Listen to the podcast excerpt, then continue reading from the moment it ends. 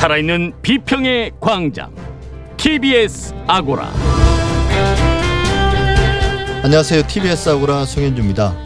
연합뉴스 홍보사업팀이 포털의 기사형 광고를 전송해온 사실이 밝혀지자 포털이 유례 없이 강한 제재를 결정했습니다. 덩달아 다른 언론사들도 홍보성 기사 작성을 중단하겠다고 나섰는데요. 잘못된 관행이 고쳐진다는 점에서 긍정적으로 평가할 수 있습니다만 한편으로는 민간 기업인 포털이 우리 공론장을 좌지우지하는 상황이 걱정스럽습니다. 근본적으로는 포털을 개혁해야 하지 않을까요? 미디어 광장에서 이 문제 살펴보도록 하겠습니다.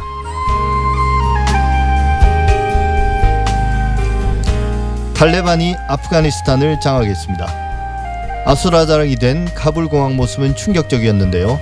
한편으로는 도대체 그동안 무슨 일이 있었는가 놀라움과 궁금함도 있었습니다. 상황이 급작스럽게 전개된 탓도 있지만 그동안 우리 언론이 주요한 국제 정책 사안에 대해 무관심했기 때문인데요. 아프가니스탄 사태에 대한 TBS 우리 언론의 보도 TBS의 창에서 살펴보겠습니다. TBS 아고라 지금 시작하겠습니다.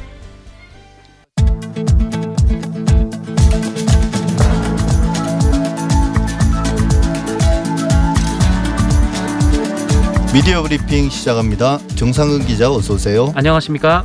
네, 첫 번째 소식. 조선일보 출신 기자가 조선일보의 기사 인용 방식을 문제 삼아 화제가 되고 있네요. 네, 어, 조선일보 기자 출신 기자는 이 최순실 의상실 특종을 했었던 이진동 전 조선일보 기자입니다. 예. 아, 지금은 퇴사 후 뉴스버스라는 매체를 만들어서 활동 중에 있는데요. 어, 이진동 기자가 자신의 SNS를 통해서 이 조선일보의 기사 베끼기 관행이 도를 넘었다면서 이 남의 기사 베끼기나 인용할 때는 제발 기본이라도 갖추자 이렇게 비판했습니다. 어, 이진동 기자가 언급한 조선일보 기사는 그 엑스파일 반박한 윤석열 아내 내가 접객원 줄리 그럴 시간도 여유도 없, 이유도 없어라는 어, 제목의 기사였습니다. 어, 해당 기사는 같은 날 조선일보 온라인에 공개됐고 지면에도 실렸는데요. 예, 참고로 김건희 씨와 관련 인터뷰를 한 매체가 바로 뉴스버스였습니다. 이게 당시에 상당한 화제가 됐었죠. 이 네, 기사가. 그렇습니다.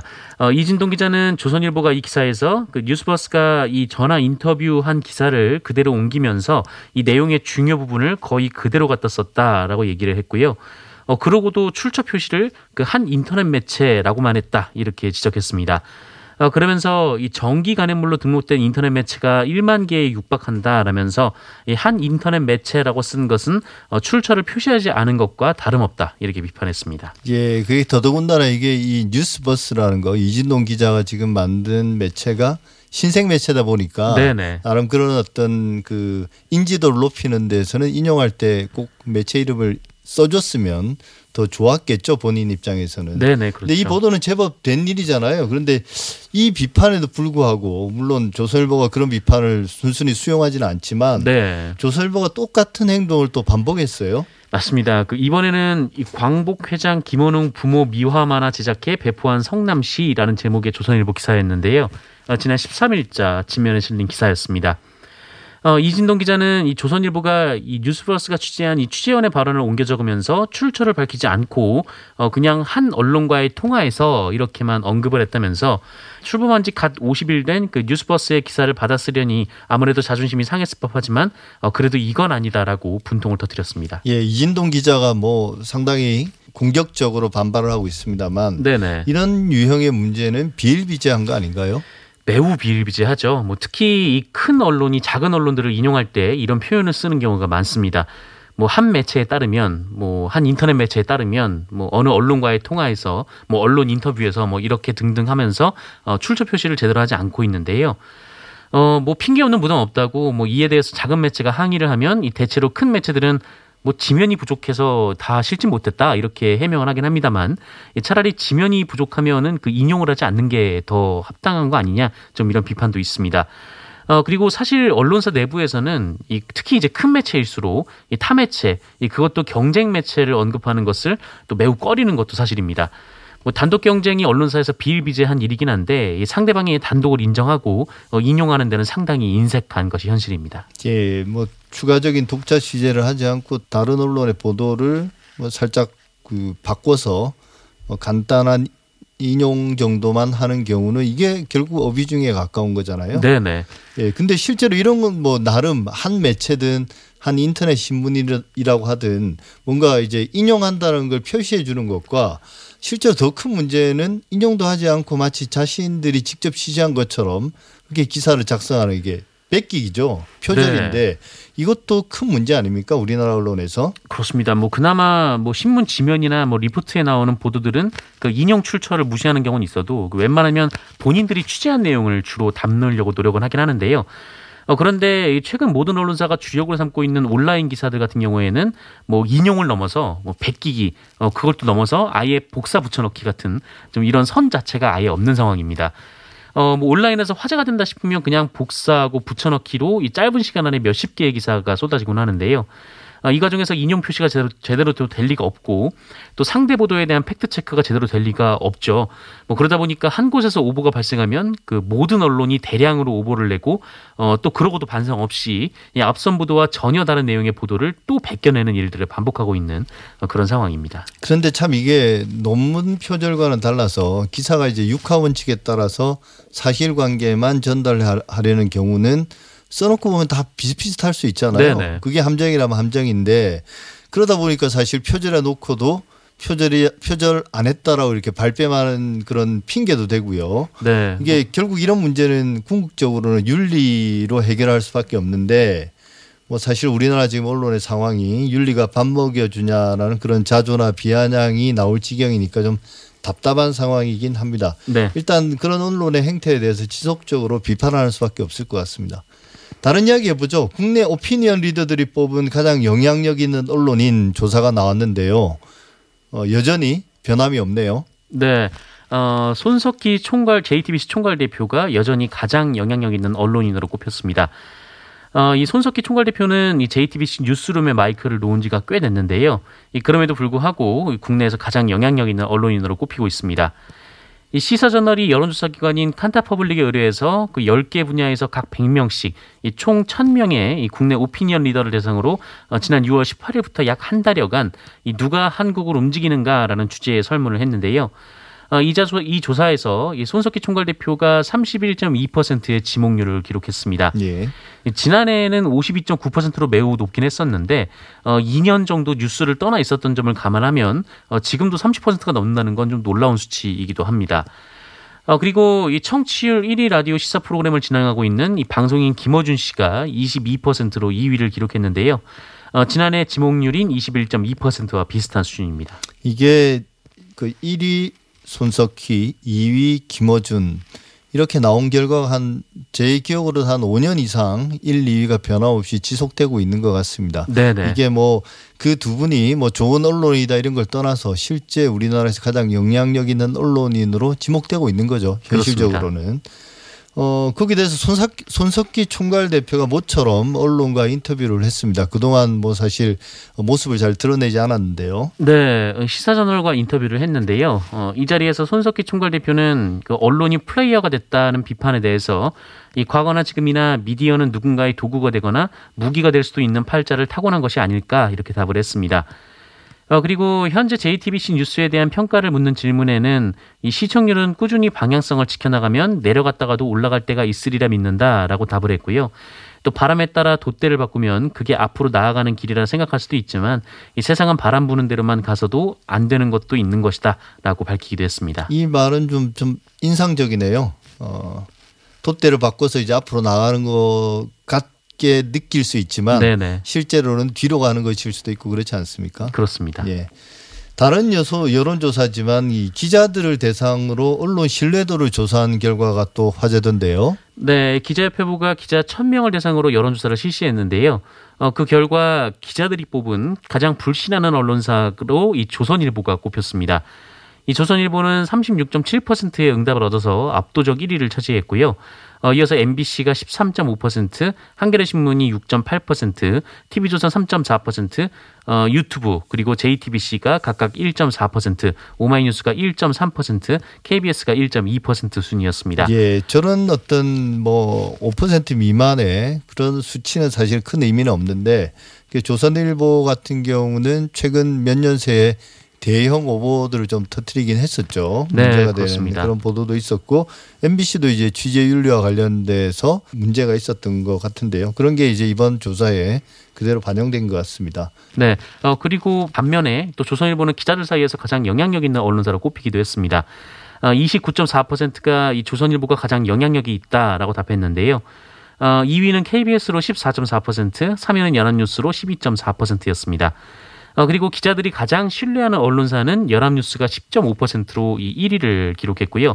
어, 이어서 조선일보가 8.8%, KBS 7.9%, SBS 5.6% 순이었습니다. 예, 영향력과 신뢰도에서 공영 언론이라고 할 수 있는 연합뉴스나 KBS가 선전하는 건 당연한 건데요. 네. 어, 이보다는 좀 수치가 더 높았으면 하는 그런 바람이 있습니다.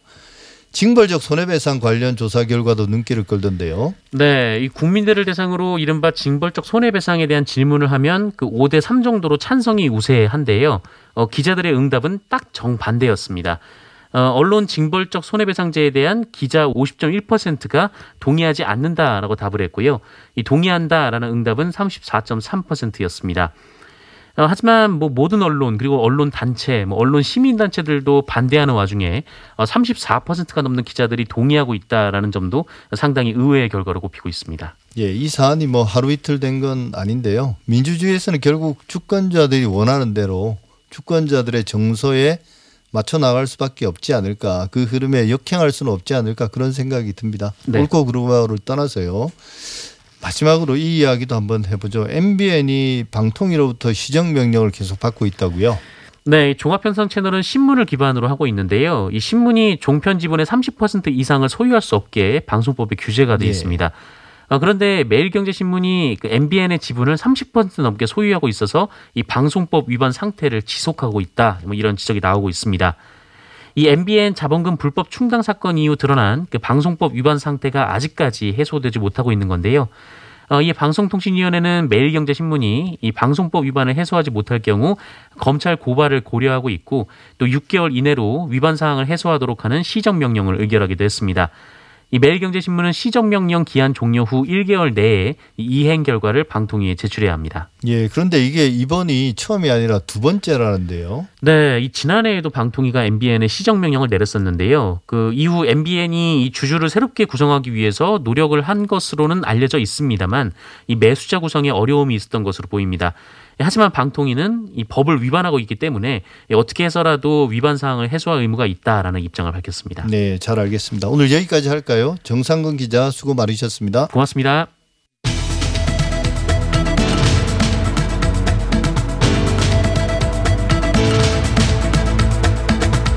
미디어 관련 이슈의 논점과 사실관계를 짚어보는 미디어 광장. 연합뉴스 홍보사업팀이 기사형 광고를 포털에 기사로 전송해온 사실이 적발되면서 제재를 앞두고 있습니다. 업계 파장도 큰데요. 오늘 미디어 광장에서 이 문제 살펴보도록 하겠습니다. 이정훈 신한대 교수 어서 오세요. 안녕하십니까. 예, 일단 우리 프로그램에서 이제 몇 번 언급은 했습니다만 네. 연합뉴스의 기사형 광고 사태 네. 한번 정리해 주시죠. 네. 그 미디어 오늘에서 연합뉴스가 외부 홍보 대행사와 계약을 맺고 사내 홍보 사업팀 임시직 사원 byline 명의로 아, 포탈에 기사를 내보냈다는 보도가 있었습니다. 보도 이후에 연합뉴스에서는 그 사원 명의 기사 2천여 건을 삭제를 하고 포탈에서 홍보 사업팀을 이름을 열린뉴스 지원팀으로 변경하는 등 대책 아닌 대책을 이제 내놨는데요. 계약서 내용에 따르면 이제 연합뉴스는 홍보 대행사로부터 보도 자료를 받아서 교열 작업을 거친 후 기사화한다 이렇게 돼 있고 대가로 선입금 돈을 받는 것으로 되어 있었다는 건데요.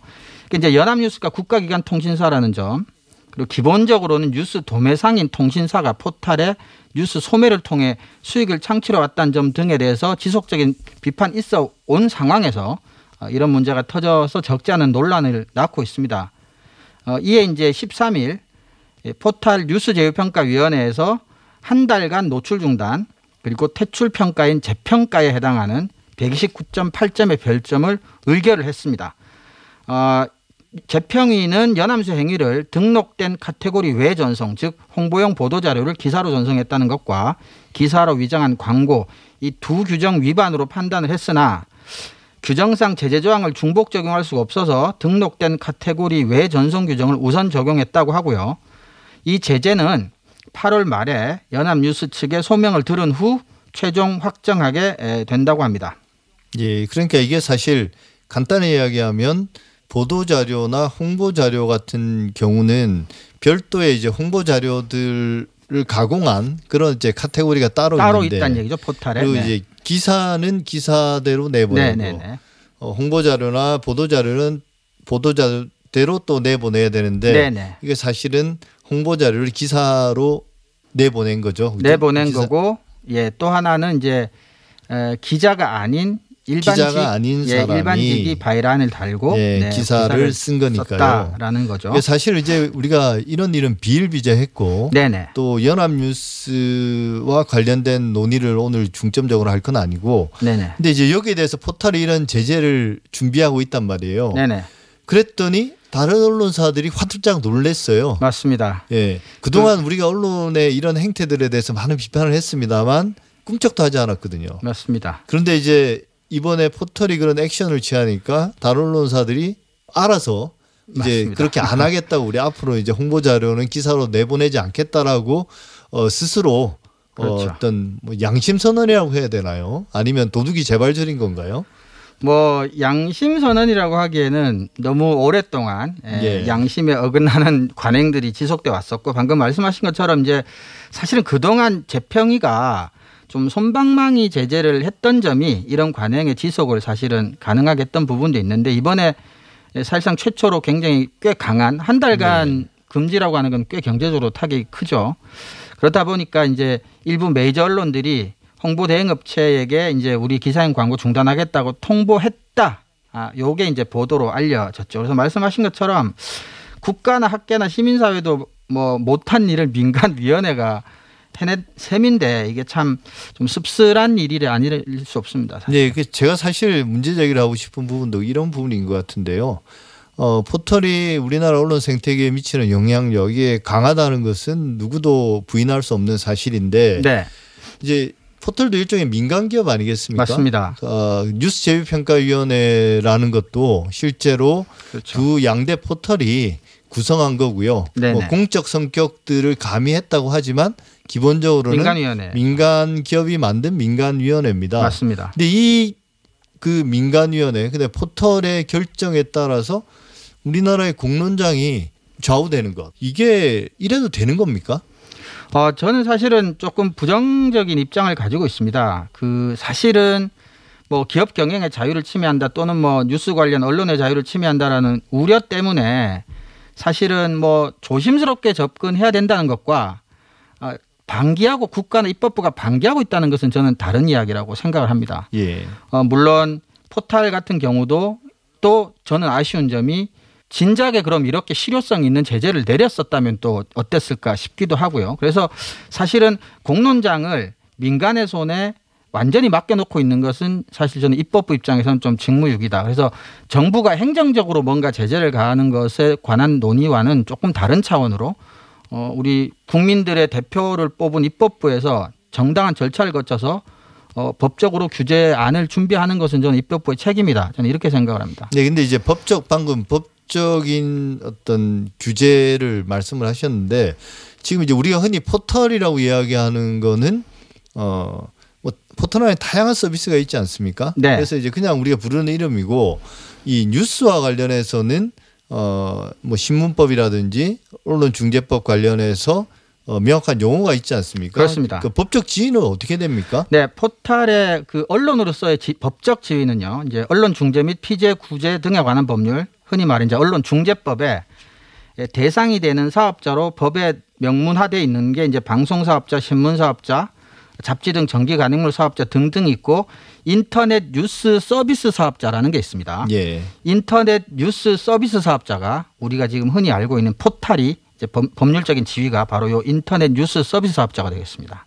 그러니까 이 뉴스 서비스 사업자라는 게 딴 게 아니라 어 직접 뉴스를 생산하지는 않지만 다른 어떤 네네. 그 언론사로부터 뉴스를 공급받아서 그걸 이제 매개하는. 매개한다는 거죠. 네네. 그 어, 수용자들에게 이제 제공 포털 사이트를 통해서 제공한다는 건데 네네.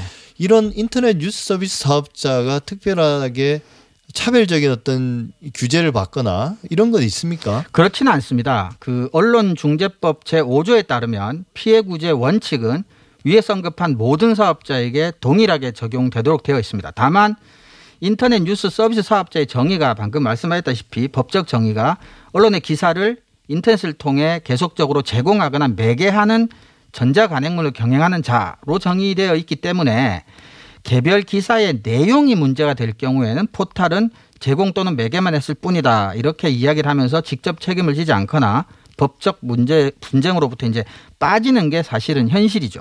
예. 그러니까 이게 어 포털이 뭐 긴급한 사안에 대해서 피해를 구제하기 위해서 뭐 어떤 여러 가지 장치들을 통해서 뭐 네. 댓글창을 닫는다라든지 이런 것들을 언론사에 요구할 수는 있지만 그렇죠. 기사 내용에 대한 책임은 기사 작성자에게 궁극적으로는 있다. 뭐. 기사를 제작한 그 언론사가 언론사에게. 지는 네네. 거잖아요. 네네. 그런 과정에서는 쏙 빠지게 되는 거잖아요. 네네 맞습니다. 근데 우리가 아까 이제 뉴스제휴평가위원회 평가도 이야기했는데 그러니까 일반 수용자들이 생각할 때 포털에 등장하는 언론사는 그 이름이 무엇이든지 간에 사실 이제 포털에 나오는 언론사들 보면 우리가 익히 아는 방송사라든지 신문사들도 네. 있지만 잘 모르는 그렇습니다. 아 이- 이른바 이제 브랜드 가치도 적고 어 신뢰도도 낮은 그렇죠. 원래에 근데 우리가 그 기사들을 보고 믿는 것은 결국은 포털이 인정해 줬기 때문에 그런 거 아닌가. 그렇죠.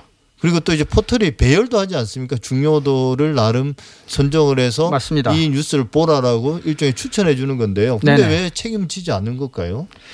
아무래도 어 편집을 하는 것에 대해서는 인정을 하지만 이게 이제 AI라고 하는 시스템을 도입한 이후엔 또 AI 뒤에 숨어서 또 편집에 대한 책임도 AI한테 떠넘기고 있는 그래 왔죠. 상황이고요. 예. 네. 그리고 방금 말씀하셨다시피 이제 자기들은 제공 또는 매개만 했기 때문에 제공이나 매개에 해당하는 문제는 자기들이 해결하거나 책임질 수 있지만 내용이 문제가 됐을 때는 자기들이 네. 책임질 수 없다라는 이제 명분을 댄 건데 사실은 언론중재법에 보면 인터넷 뉴스 서비스에 대한 특칙이라는 게 따로 있어요. 예, 예. 이것도 내용을 보면 사실은 별건 없습니다. 특칙이라는 게 그냥 정정보도 청구 등의 여러 가지 청구가 이제 포탈한테도 할 수는 있습니다. 아까 법에 똑같이 적용받기 때문에 그래서 포탈이 그런 청구를 받은 경우에는 지체 없이 해당 기사에 관련된 정정보도 청구 등이 있음을 알리는 표시를 한 후에 해당 기사를 제공한 언론사에도 알려야 된다. 뭐 이런 정도의 것들이에요. 그래서 예.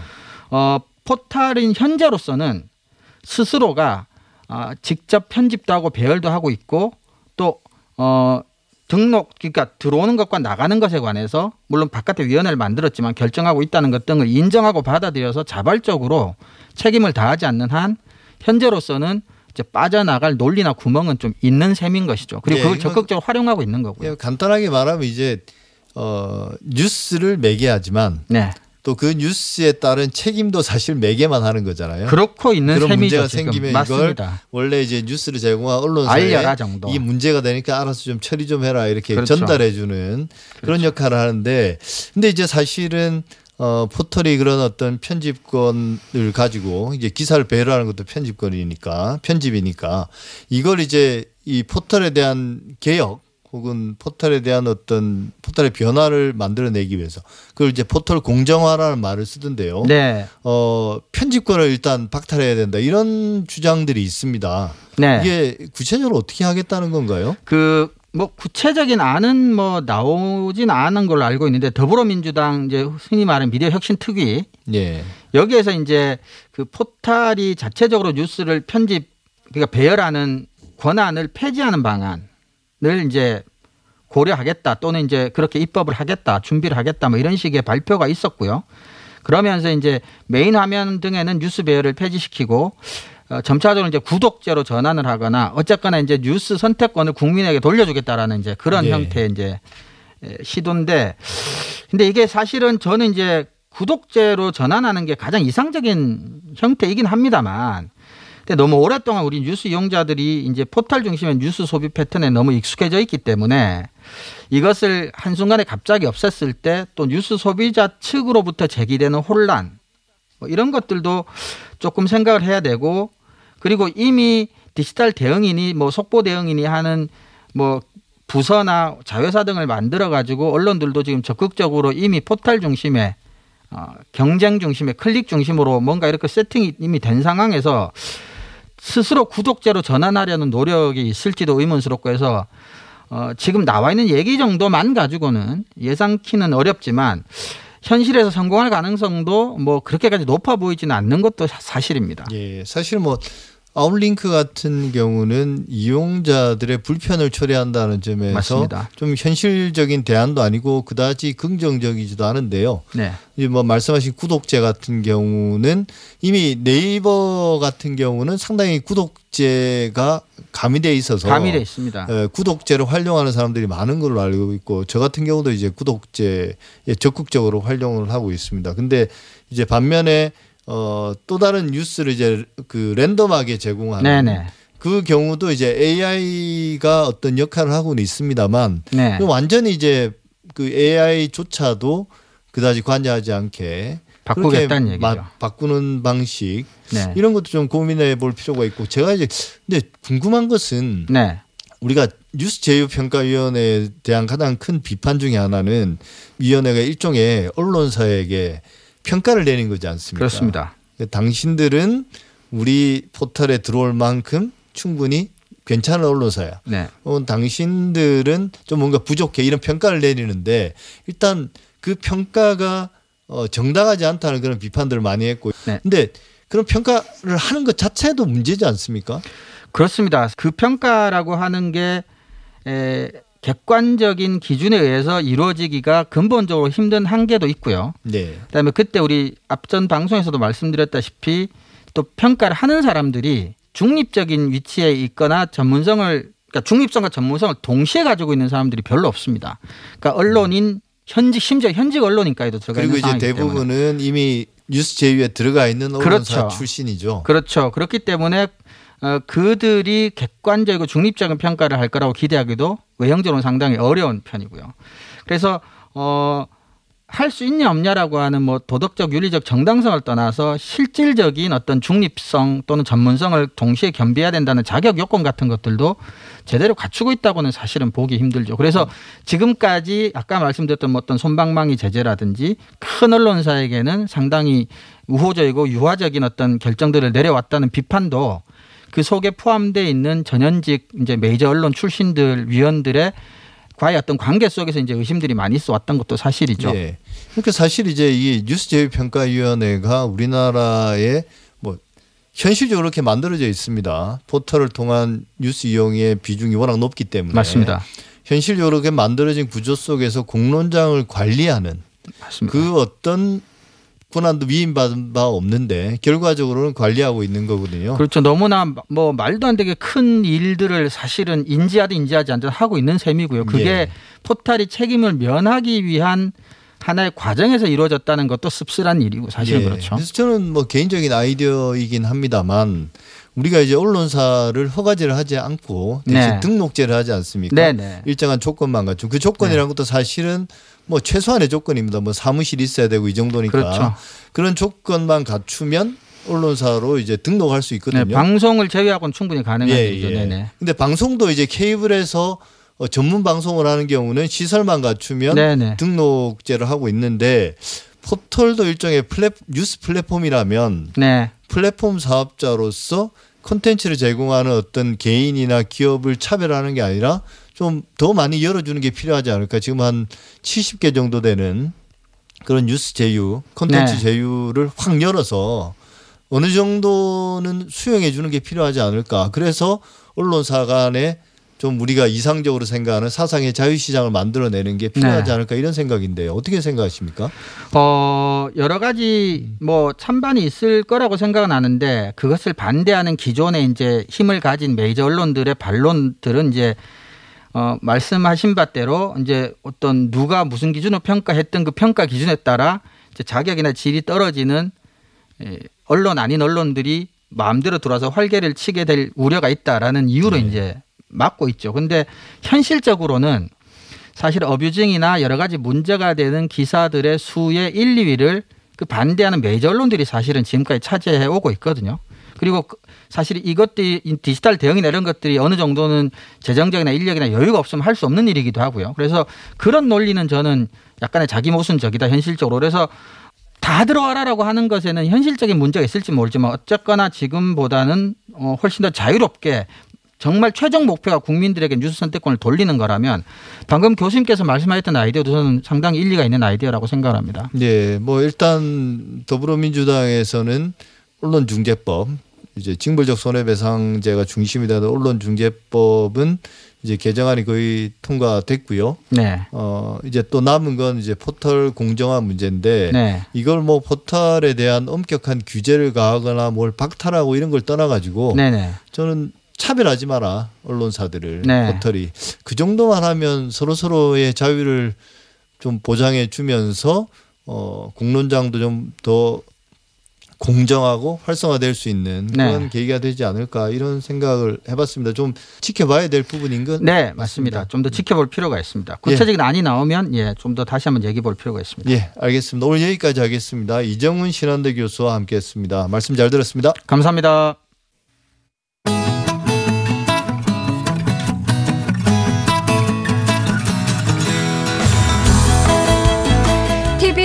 아고라에서 전해드리는 시민의 말씀입니다. 시민의 말씀은 문자나 TBS 모바일 앱을 통해 시민들께서 보내주신 의미 있는 댓글을 모아 전해드리는 시간인데요. 이번 주 소개해드릴 프로그램은 매일 오후 2시부터 4시까지 방송되는 최일구의 허리케인 라디오입니다. 시사 오락 프로그램의 최강자로 손꼽히는 최일구의 허리케인 라디오는 다양한 코너와 출연진들로 연일 많은 관심을 받고 있는데요. 방송 내용 잠시 살펴볼까요? 우리가 꼭 알아야 할 최신 뉴스와 우리 사회의 중요한 이슈들을 그날그날 정리해주는 Show Me the 뉴스. 꼭 필요한 정보를 알려주는 시간 19의 알고 싶다 19 알고 특히 매주 금요일 방송되는 서바이벌 힘든 시간은 숨겨진 노래 고수들을 찾아내는 매력이 있어서 큰 인기를 얻고 있습니다. 지난 7월에는 중요 무형문화재 제23호 가야금 산조 병창 전수자인 김유라 씨가 출연해 화제를 모았고요. 얼마 전에는 뮤지컬 배우에서 트로트 가수로 전향한 가수 임찬 씨가 출연해 많은 관심을 받았는데요. 자, 그럼 최일구의 허리케인 라디오를 청취한 시민들은 어떤 의견을 주셨을까요? 8800님, 최일구 DJ의 구수한 목소리가 너무 좋습니다. 뉴스도 속 시원하게 전해주고 또 말 한마디 한마디에 인간미가 넘쳐서 따뜻해서 좋습니다. 최고의 라디오 허리케인 라디오 하셨습니다. 그리고 5850님은 버스 운전하며 채널 고정하고 듣습니다. TBS가 없었으면 어떻게 살았을까 싶은 생각이 드네요. 라고 하셨고요. 또 레이온님은 시사와 뉴스와 음악이 함께하고 배울 거리, 즐길 거리가 있어 참 좋은 방송입니다. 허리케인 라디오 롱런하라 하셨습니다. 그리고 아이디 DVD님은 오디션 프로의 최고는 바로 서바이벌 힘든 싱어죠. 이 코너 만든 제작진 정말 천재입니다. 최일구 DJ의 반짝반짝하는 예능감도 너무너무 재밌습니다. 이렇게 의견 보내주셨습니다.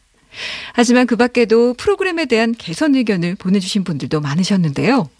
3019님, 언어 사용에 좀 더 신중해 주세요. 아무리 컨셉이고 재미를 위한다고 하지만 출연자들 간에 서로 끌어내리기 험담하지 말고 예의를 지켜 방송해 주세요.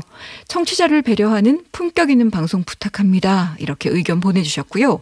또 HONGD님은 시사뉴스 전할 때 MC가 중립이 아니고 마음이 급할 때가 있습니다. 좀 편하게 방송해 주세요. 하고 부탁하셨고 감성호떡님 이 솔직히 금요일은 딱 3시까지만 방송 듣게 됩니다. 물론 개인 취향이겠지만 힘든 싱어 이제 그만 좀 했으면 하네요. 모든 라디오가 트로트 천지여서 듣기 힘듭니다. 이렇게 의견 보내주셨고요. 그리고 아이디 VELKUM 님께서는 소리를 버럭버럭 지르는 게 재밌으라고 하시는 건가요? 귀도 아프지만 듣기가 너무 불편합니다. 전체 청취자를 생각하는 방송 부탁합니다. 이렇게 다양한 의견 보내주셨습니다. 네, 앞으로도 시민의 말씀은 각 프로그램마다 시민들께서 보내주시는 소중한 의견들 잘 모아서 전해드리겠습니다. 많은 청취와 다양한 의견 보내주시기 바랍니다. 지금까지 시민의 말씀이었습니다.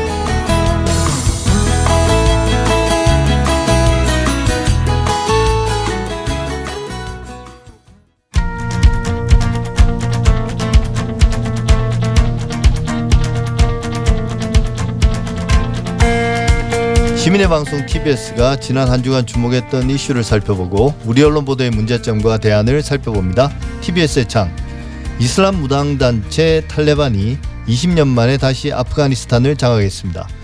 아수라장이 된 카불 공항의 현장 모습과 더불어 아프가니스탄의 역사, 미군의 점령과 그동안의 경과, 사태를 여기까지 몰고 온 미국 정부의 정책에 대한 비판 등 여러 관련 보도들이 쏟아졌는데요. 이번 주 TBS 창에서는 탈레반 재집권 상황을 조명하는 국내 언론 보도를 짚어보겠습니다.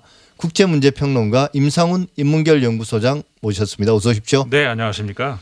네, 이슬람 반군 탈레반이 아프가니스탄 수도 카불을 이제 완전히 장악했죠. 네, 그렇죠. 지난 주말부터 지금까지 좀 긴박했던 상황, 마지막 네. 상황이죠. 그 한번 정리해 볼까요? 네, 그 말씀하신 것처럼 워낙 긴박한 상황, 그러니까 이 진행 속도가 너무 빨랐고요. 어, 특히 이제 우리가 그 국제 뉴스에서 계속해서 어, 탈레반이 수도 카불을 향해서 진격하고 있다. 이런 소식은 전했습니다만 이렇게 빨 이렇게까지 빨리 어, 수도를 장악하게 될 줄은 몰랐었죠. 어느 예. 누구도 몰랐던 것 같습니다. 현지 사정을 정확하게 이제 알고 있는 사람이 아니라면 어, 거의 뭐 말 달리는 속도 수준으로 그 수도를 향해서 진격해 왔고 어, 그렇기 때문에 지금은 이제 어, 일단은 대통령까지 도망간 상태에서 이제는 뭐 전 대통령이 돼버렸지만 어, 지금 혀, 현재로서는 어, 그 임시 정부 수준의 어떤 그 내각이 꾸려져 있는데, 그러니까 내각 수준도 아닌 거죠, 사실은. 어, 그 전, 전임 그 장관이 어, 좀 수반을 맡고 있는 임시 수반을 맡고 있죠. 어, 이 며칠 안에 또 다른 상황들이 계속 이제 나올 테고, 어, 그래서 이제 지금 현재로서는 어, 앞으로 어떤 방향으로 전개될 것인가라고 하는 것은 어, 전망을 하기는 굉장히 조심스럽고, 예. 어, 며칠을 좀더 추이를 지켜봐야 될 것 같습니다. 예. 사실 이제 이게 20년 전으로 되돌아가야 되는 일인데요. 네. 아프간 전쟁이 시작된 게 2001년 9.11 테러 때문 아니겠습니까? 그렇죠. 어 그래서 이제 미국이 탈레반을 공격해서 탈레반 정권을 붕괴시키고 거기에 이제 어 일종의 소위 미- 민주정부를 민주정부, 그러니까 친미 정부를 세웠는데요. 이게 20년 동안 과연 무슨 일이 일어났는지 예. 사실 좀어 저는 갑작스럽다는 생각이 들었어요. 그렇죠. 어 이게 도대체 무슨 일이지? 어 물론 미국이 이제 아프가니스탄에서 철군한다는 말은 오래 전부터 나왔고 네, 네. 뭐 철군한다는 말을 들을 때는 어 나름대로 이제 뭐 뭔가 준비가 됐으니까 새로운 정부가 자리를 잡아가는구나 이런 막연한 생각을 그렇죠. 했었는데요. 네. 그게 정반대였단 말이죠. 실제로 그렇죠. 마치 미국이 그 탈출하는 식으로 일이 전개되니까요. 사실상 그렇게 됐습니다. 아, 말씀하신 20년이라는 것이 그러니까 정확하게 20년 전이 2001년 아니겠습니까? 그 말씀하셨던 9.11 9.11 테러 그 9.11 테러 우리가 또 혼동하면은 그 텔레반을 거기다 연결시킬 수 있는데 그건 아니고 당시 알카에다 예. 알카에다의 그 오사마 빈 라덴 많은 분들이 기억을 하실 겁니다.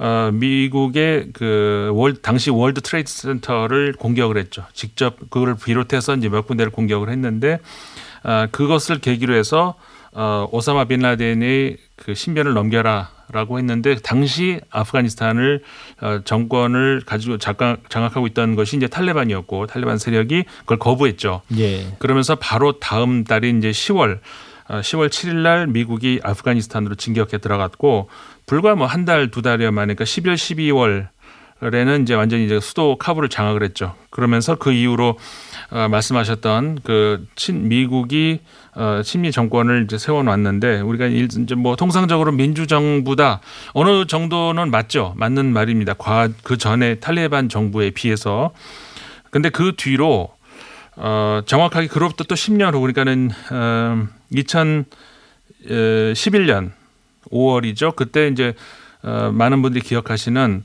오사마 빈 라덴을 사살하는 장면 예. 그것을 어, 당시에 그 오바마 대통령 시절에 그러니까는 현 대통령이 조 바이든 대통령이 부통령 시절에 어, 그 작전이 있었죠.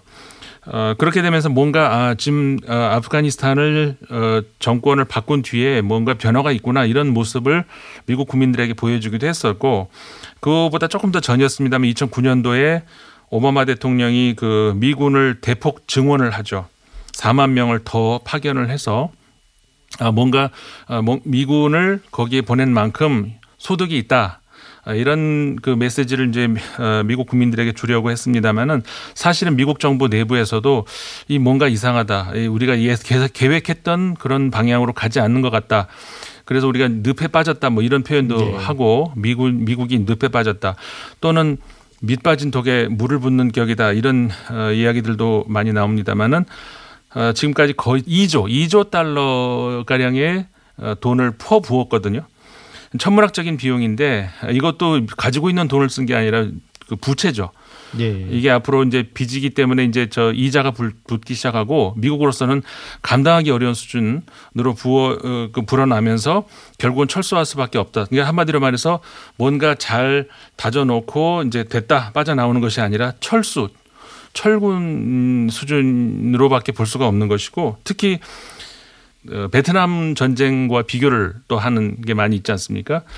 어, 당시에도 마지막에 미국 국민들을 헬기로 실어 나오는 나르는 그 사진이 남아 있는데 너무나도 유사한 예. 아, 이번에 경우도 카불에서도 말이죠.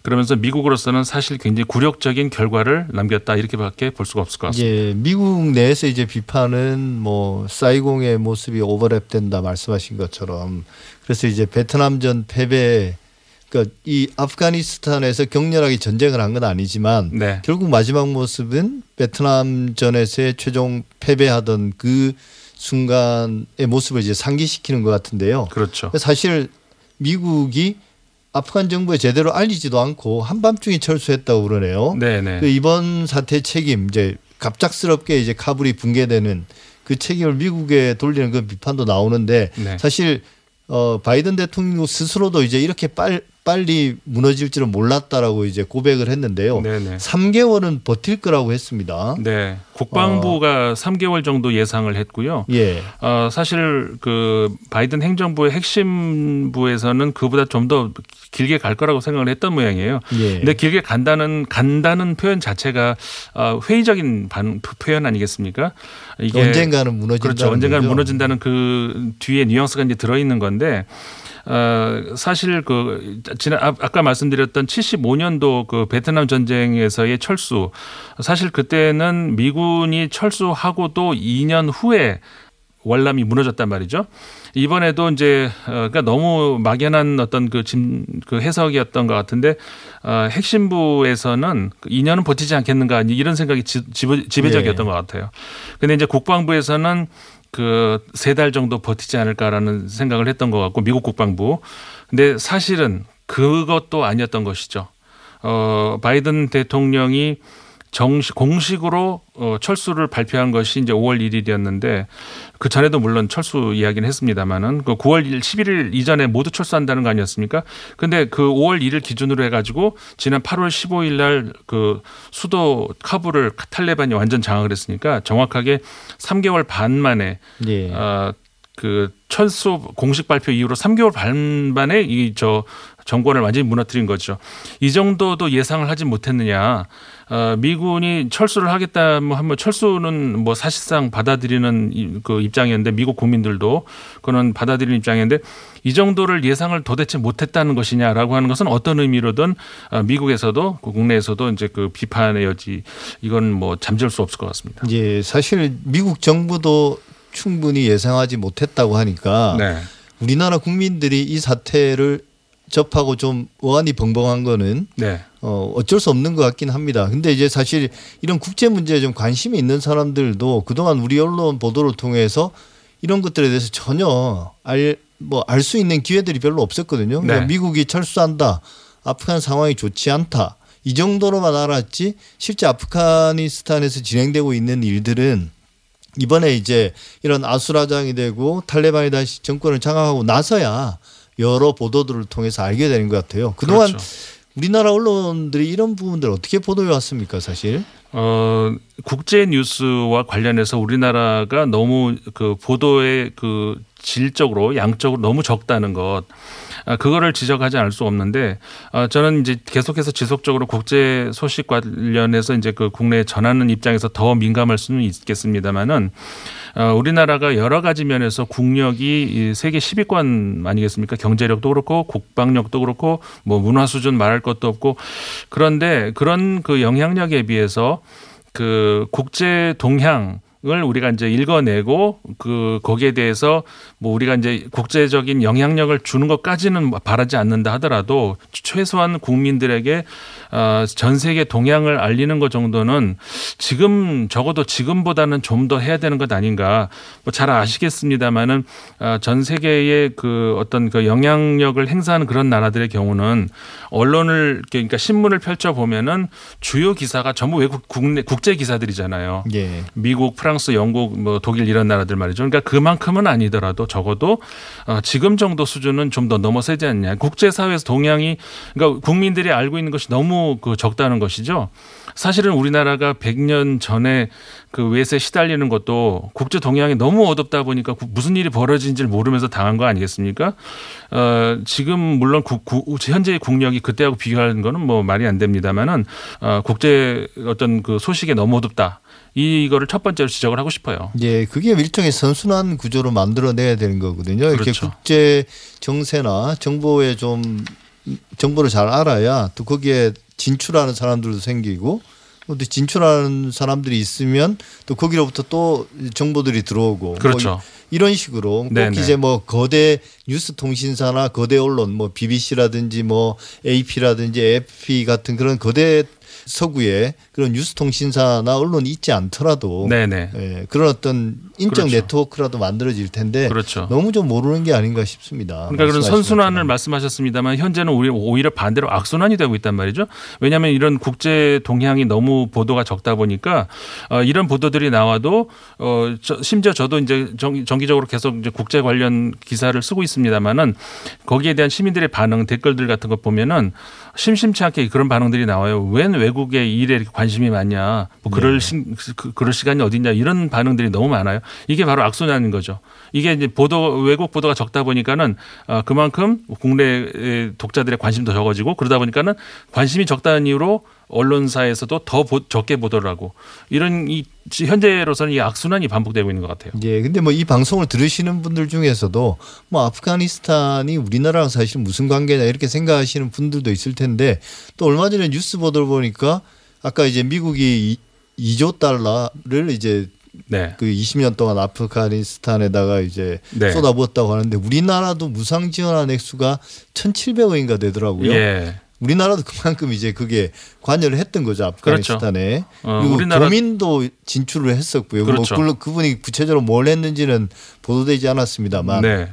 우리나라에 조금 전에 말씀드렸던 국제적 영향력 이제 뭐 여러 가지 면에서 이제 국제 기구에서도 마찬가지고 어, 국제 사회에 우리가 기여하는 것이 많이 있죠. 그러니까는 아프가니스탄에 우린 뭐하러 쓸데없는 그런 비용 이렇게 생각할 문제는 물론 아닌데 근데 결과적으로 너무 쉽게 붕괴가 되다 보니까 어, 그런 생각이 들 수는 있겠습니다만은 국제 사회에서 우리가 기여하는 바는 당연히 이제 그 그동안에 이제 많이 있어 왔던 거고 그 일환이었죠. 예, TBS 라디오는 이제 아프가니스탄 이슈를 어떻게 다뤘다고 보십니까? 사실 뭐 아침 시사나 저녁 시사에서 다른 언론보다는 좀 적극적으로 네. 뭐 평소에도 그랬습니다만 이런 문제를 다루는 편이었거든요. 네. TBS의 경우는 뭐 저도 TBS에 그 출연을 그 자주 하는 편이었습니다만은 어 국제 뉴스와 관련해서 우리가 특히 이제 라디오에서 아침부터 이제 그 처- 처- 시청 청취자들이 많이 듣는 방송들이 있지 않습니까? 예. 막큰 영향력을 가진 그런 방송들도 있고 어 국제 뉴스의 비중이 상당히 그래도 높았다라고 할 수가 있죠. 다른 언론들에 비하면은 그런 그 전문적인 시야, 그다음에 국제적인 시야 이런 것들을 어, 좀 이렇게 그 확보를 하기 위해서 많은 노력을 했다라고 뭐 TBS 방송이라서 얘기하는 건 아니고 어, 실제적으로 이제 그 저는 그런 생각을 가지고 있었고요. 예. 다른 언론에 비해서는 그런 것 같습니다. 예, 뭐 이런 그 국제적인 이슈들을 좀 깊이 있게 다루기보다는 또 흥미 위주로 풀어내는 경우도 많았는데요. 네. 그런 것들을 일일이 뭐, 뭐 여기서 이야기하고 싶지는 않고 네. 대신 좀 궁금한 게 예. 이제 아프가니스탄은 어떻게 되나요? 이 쉽게 예측할 수는 없지만 어, 뭐 많은 보도들이 나오고는 있습니다. 이런저런 네. 보도들이. 예. 근데 우리가 그런 보도들을 종합하거나 혹은 이제 국제 정치에 밝은 분들이 하는 이야기들을 어, 다 고려했을 때 어떻게 변할 것 같습니까? 아프가니스탄의 미래를 지금 이제 정확하게 예측하는 건 상당히 어려운 건 사실입니다. 어, 그 당장 그 바이든 대통령 같은 경우에도 당 며칠 후에 벌어질 일을 예측을 못했으니까요. 어, 다만 그 아, 지난해 초에 2월 말에 그러니까 2020년 2월 말에 그 아프가니스탄의 탈레반 측하고 어 미국하고 협상이 이제 그 평화 협상이 종결이 됐었는데 아, 당시에 그 아프가니스탄의 그 전 지금으로선 전 정부죠. 당시에 네. 정부는 빠져 있었단 말이에요. 근데 거기에서 이제 합의 내용들도 많이 있겠습니다만 모든 것들이 다 알려지진 않았죠. 근데 국제 사회에서 조금 더 책임감 있는 어떤 정부를 구성을 하고 싶을 겁니다. 탈레반 입장에서는 그 그렇기 때문에 과거에 20년 전에 정권을 가지고 있었던 당시의 탈레반의 모습과 같지는 않을 것이다. 사실상 어, 탈레반이 정권을 장악하는 건 거의 뭐 기정사실로 받아들여야 하고 그렇게 됐을 경우에 20년 전의 모습과는 어, 실제로 이제 다른 달라진 모습을 보여주려고 하죠. 의도적으로 어, 실제로 그게 얼만큼 어, 국제사회가 어, 인정을 할 만큼 수준을 될지는 의문입니다만은 그 문제는 국제사회가 얼만큼 지켜보느냐에 달려 있는 것 같습니다. 왜냐하면 20년 전에는 아프가니스탄에 국제사회에서 별 관심이 없었거든요. 예.